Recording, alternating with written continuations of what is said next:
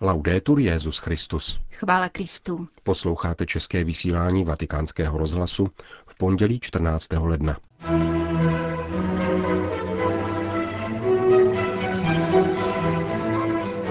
Papežská nadace Kirche in Not v loňském roce zdvojnásobila svou finanční pomoc uprchlíkům. Půl milionu francouzů přišlo v Paříži manifestovat za elementární právo dětí na matku a otce. O Benediktu XVI. jako jemném a všestranně srozumitelném teologovi hovořil pro vatikánský rozhlas arcibiskup Gerhard Ludwig Müller.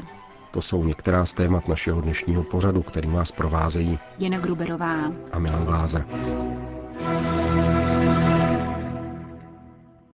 Zprávy vatikánského rozhlasu. Vatikán. Benedikt XVI. dnes přijal členy italského policejního sboru, který zajišťuje bezpečnost a veřejný pořádek na náměstí svatého Petra a v bezprostředním okolí Vatikánu. Jeho zaměstnanci rovněž papeže doprovázejí při apoštolských cestách na italském území. Kéž by vaše přítomnost zaručila onen dobrý řád a klid, které jsou nezbytné při vytváření pokojné a slušné společnosti. Klid a rozvahu nám štěpuje evangelní poselství, avšak jsou rovněž známkou skutečné civilizovanosti, podotkl svatý otec. Vatikán. Papežská nadace Kirche in Not v loňském roce zdvojnásobila svou finanční pomoc uprchlíkům. Na projekty pro uprchlíky věnovala 500 tisíc euro, tedy o 100% více v porovnání s předchozím rokem, uvádí ve svém prohlášení. Papežská nadace tak pokračuje v díle zamýšleném jejím zakladatelem otcem Verenfriedem van Straten. Její činnost totiž začala péčí o 14 milionů východoněmeckých uprchlíků v roce 1947.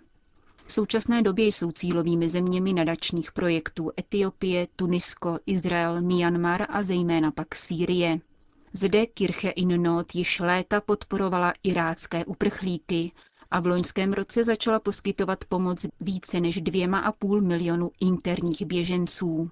Rodinám, které se uchýlily do Homsu, Damašku, Alepa a západosyrského údolí křesťanů, nadace rozdělila pomoc v hodnotě 230 tisíc euro. Dalších 50 tisíc euro věnovala libanonské charitě na zvláštní žádost maronického patriarchy kardinála Bešary Butruse Rají. Na africkém kontinentě papežská nadace pracuje ve prospěch uprchlíků v Súdánu a Jižním Súdánu. Od roku 1986 investuje do školní výchovy dětí, žijících v uprchlickém táboře v Chartúmu v projektu Zachraňme zachranitelné. Společně s komboniánskými misionáři rovněž podporuje výchovné programy pro jihosúdánské děti, které nalezly útočiště v Káhyře. Pomoc Kirche in Not nechybí ani v Demokratické republice Kongo, kde v severním regionu Kivu žijí statisíce uprchlíků v nepředstavitelných podmínkách, uvádí výroční zpráva papežské nadace. Vatikán. Ředitel dozorčího finančního úřadu svatého stolce vyjádřil své překvapení nad zablokováním elektronických plateb ve městském státě Vatikán, ke kterému začátkem roku přistoupila italská národní banka. René Brülhardt tak včera učinil v rozhovoru pro italský deník Corriere della Sera. Švýcarský právník vysvětlil, že rok 2012 byl prověřovacím obdobím, ve kterém se svatý stolec přizpůsoboval mezinárodním normám v oblasti prevence praní špinavých peněz a financování terorismu. Dokládá to červencové hodnocení Manivalu, kdy církevní stát vyhověl 9 z 16 klíčových požadavků tohoto mezinárodního výboru odborníků Rady Evropy. Vatikánský finanční systém, připomíná Brilhart, proto nebyl podroben žádnému zvláštnímu dohledu. Takovýto monitoring nastává pouze tehdy, nevýhoví hodnocená země v desítce kritérií. Přesto italská banka zablokovala platby všemi bankomatovými a kreditními kartami, které pro Vatikán zprostředkovávala německá Deutsche Bank – podle italského finančního institutu neexistují důkazy o tom, že by Vatikán přijal skutečně účinný systém prevence praní špinavých peněz. Jak zdůraznil René Brülhardt, stanovisko Itálie je v tomto smyslu ojedinělé a udivující. Žádný jiný stát světa takovéto opatření nepřijal. Svatý stolec naopak úzce spolupracuje s institucemi finanční informace mnoha evropských i mimoevropských států, uzavřel ředitel vatikánské instituce, obdobné našemu finančnímu analytickému útvaru. Londýn. Více než tisíc katolických kněží Anglie a Walesu podepsalo otevřený dopis proti plánovanému rozšíření pojmu manželství také na osoby stejného pohlaví. K dopisu otištěném ve víkendovém vydání deníku Daily Telegraph se tak dosud připojila čtvrtina z celkového počtu kněží těchto dvou zemí Spojeného království. Redefinice manželství vážně omezí katolíky, aby ve svých školách, charitativních institucích a chrámech učili pravdu o manželství, stojí v listě. Podle biskupa Portsmouthu Filipa Egana pokus nově definovat manželství připomíná Orwellův román 1984 a nese známky totality. Mezi 1067 signatáři otevřeného dopisu je rovněž pětice biskupů a dva benediktínští opati. Karáčí. Přístavní pakistánskou metropoli sužuje každodenní násilí, zdůraznil pro agenturu Fides arcibiskup Joseph Kutz a pokračuje. Jsem velmi zarmoucen a znepokojen, protože denně je ve městě zavražděno nejméně deset lidí. Místní církev prostřednictvím komise Justicia et Pax věnovala pěti křesťanským rodinám, které ztratili své drahé, částku 50 tisíc rupí. Arcibiskup je osobně navštívil a nařídil komisi, aby rodiny nadále podporovala a zajistila zejména vzdělání dětem. Podle údajů městské zprávy zemřelo za prvních 8 měsíců loňského roku na ulicích města Karáčí 1725 lidí. Pákistánská vláda není schopna pouliční násilí, jehož autory jsou neidentifikované teroristické skupiny zastavit. Častým terčem výpadů je křesťanská čtvrť Esa Nagry, kde žije asi 50 tisíc křesťanů. Paříž. Hlavní město Francie bylo v neděli svědkem tzv. manifestace pro všechny, na níž se sešli tisíce lidí, aby vyjádřili svůj nesouhlas s vládním návrhem zákona nazvaného Manželství pro všechny. Tento zákon navržený prezidentem Hollandem, kromě toho, že umožní homosexuálním párům, aby jim byly svěřovány děti, Stanoví také odstranění slov otec a matka, muž a žena z úředních listin a jejich nahrazení termíny rodič A, rodič B. Jde v podstatě o legislativní redefinici manželství. Odhady počtu účastníků, kteří se sešli na Martových polích pod Eiffelovou věží, kolísají mezi 340 tisíci, které uvádí policejní prefektura, až 800 tisíci, jak uvádějí jiné zdroje. Jejich náboženská, politická i etnická různost byla zjevná, jak se sluší na kosmopolitní metropoli, a také vzhledem k tak všeobecně srozumitelnému tématu manifestace, jakým je manželství a rodina. Mainstreamová média, jejichž pozornosti manifestace unikla, tak opět dokázala, jak jsou na tom se svojí proklamovanou nezávislostí. Lidová invence přímo bujela vtipnými způsoby vyjádření podstaty toho, kvůli čemu se občané jednoho z největších států Evropské unie sešli. Bez jakýchkoliv urážek či úsměšků na adresu homosexuálů vyslovili nahlas elementární pravdu, kterou chce jejich stát postavit mimo legislativní rámec občanského soužití. Událost komentoval pro vatikánský rozhlas Carlo Cardia, právník z Univerzity Roma Tre. Myslím, že se jedná o první masovou manifestaci ve velké západní zemi, která je rozdělena, pokud jde o konkrétní vládní návrh, jenž bude předložen parlamentu 29. ledna. Zajisté nešlo o nějakou konfesní demonstraci, protože se jí účastnili katolíci, protestanti, židé, starostové, členové různých politických stran. Ukazuje se, že problém je velice akutní – Myslím, že poprvé došlo k tomu, že právo si osobuje moc měnit prvky přirozenosti. A to je zřejmě nejsilnější motiv, proč lidé nejrůznější politické, kulturní a náboženské orientace reagují. Problémem je, že byla atakována práva dětí, protože se našli jedinci, kteří chtějí, aby se děti staly pouhým nástrojem uspokojování jejich zájmů.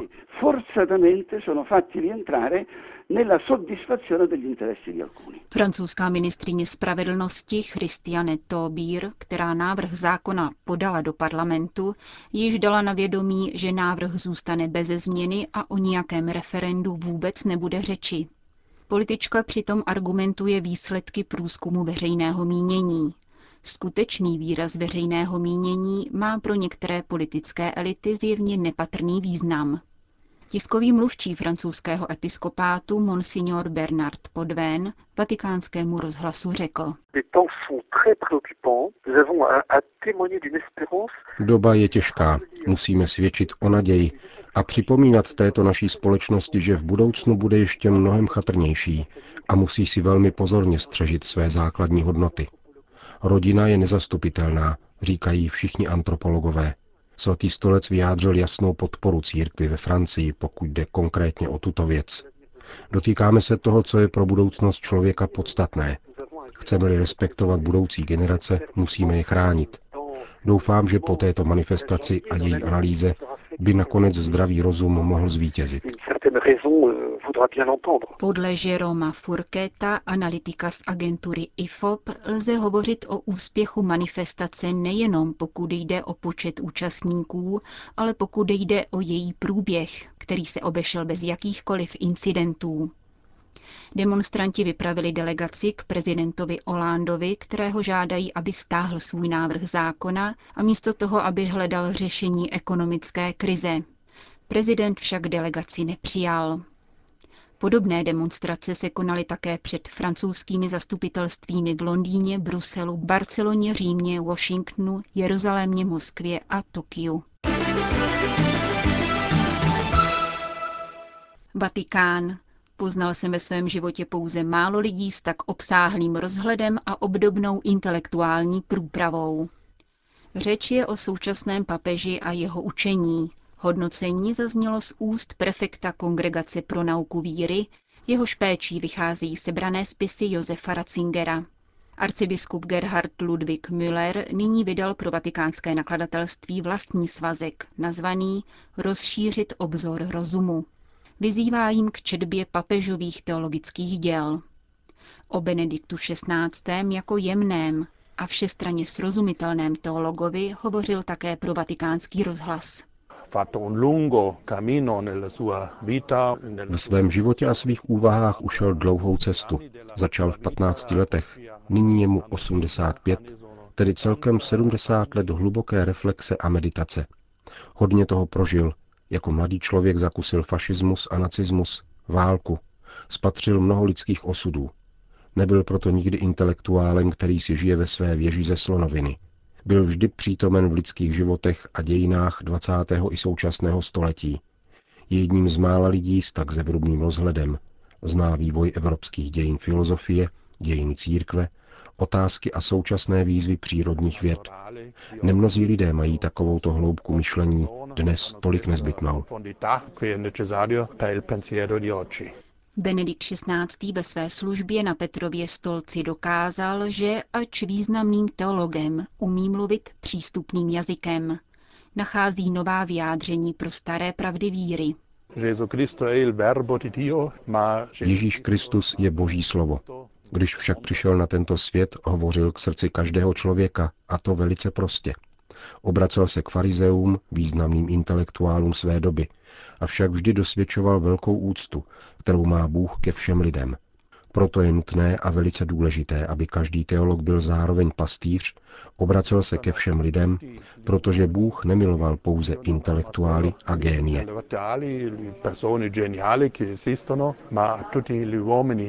V jedné z kapitol vaší knihy se věnujete jazyku nových sdělovacích prostředků. Čím je v tomto ohledu specifická nauka Benedikta XVI.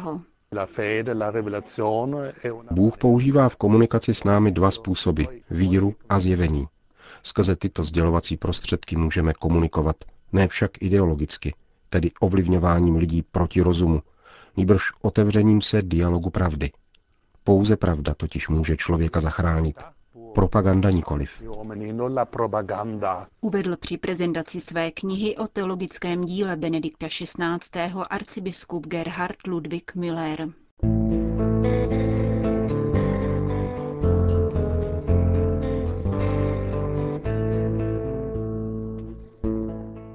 Končíme české vysílání vatikánského rozhlasu. Chvála Kristu. Laudetur Jezus Christus.